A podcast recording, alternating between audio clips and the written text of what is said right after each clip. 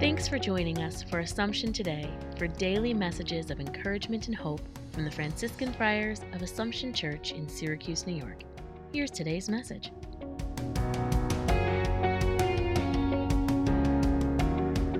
A message for May the 13th.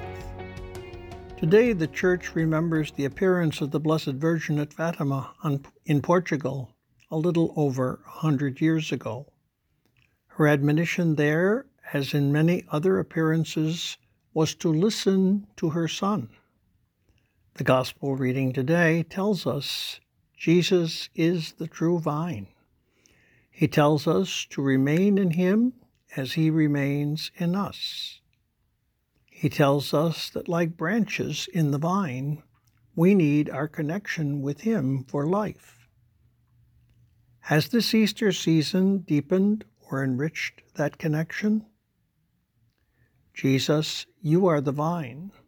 I am the branch. May I always be united with you. Thanks for joining us today.